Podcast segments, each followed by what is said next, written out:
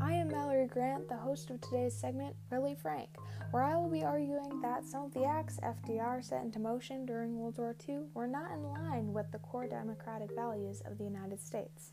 These values are healthcare, diversity, truth, social justice, equality, power to the people, or popular sovereignty, freedom of speech, life, liberty, and the pursuit of happiness. In October of nineteen forty-one, Franklin Delano Roosevelt sent Curtis B. Munson to investigate the threat of Japanese espionage on the West Coast.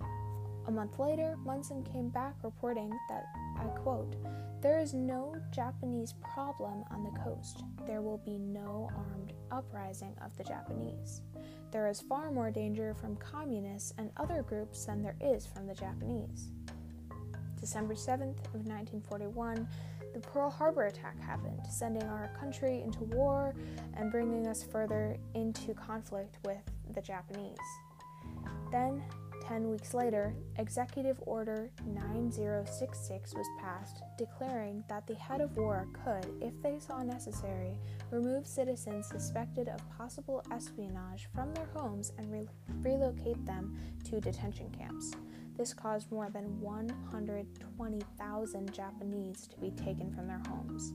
The flaw in this, while it was so-called protecting American rights, it was not targeting those communist or German-Italian descended that Munson had warned of.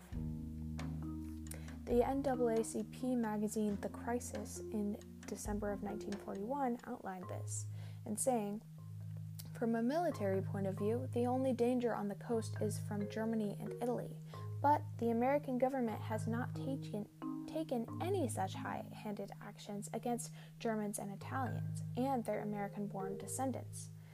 Yet, color seems to be the only possible reason why thousands of American citizens of Japanese ancestry are in concentration camps." That was Harry Paxson Howard in Americans' Concentration Camps. Japanese Americans also suffered from many health issues because of the malnutrition in the camps.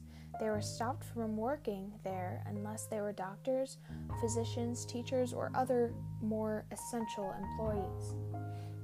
The crowded and demoralizing living conditions also created a large space of disease to thrive.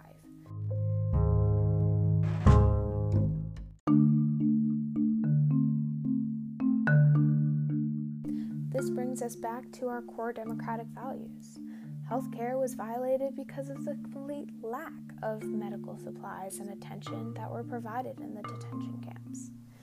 Diversity was violated because they only targeted those of Japanese descent. Truth was violated when they lied that Japanese were a threat of espionage. They weren't. The Munson Report shows this.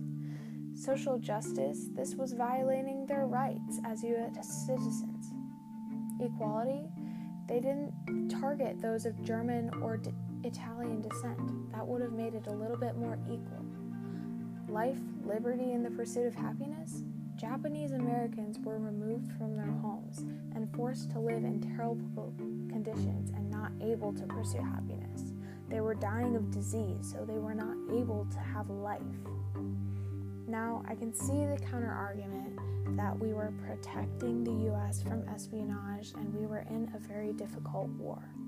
But at the same time, if we were doing this, wouldn't we have also had the same intense reaction to those of German and Italian ancestry?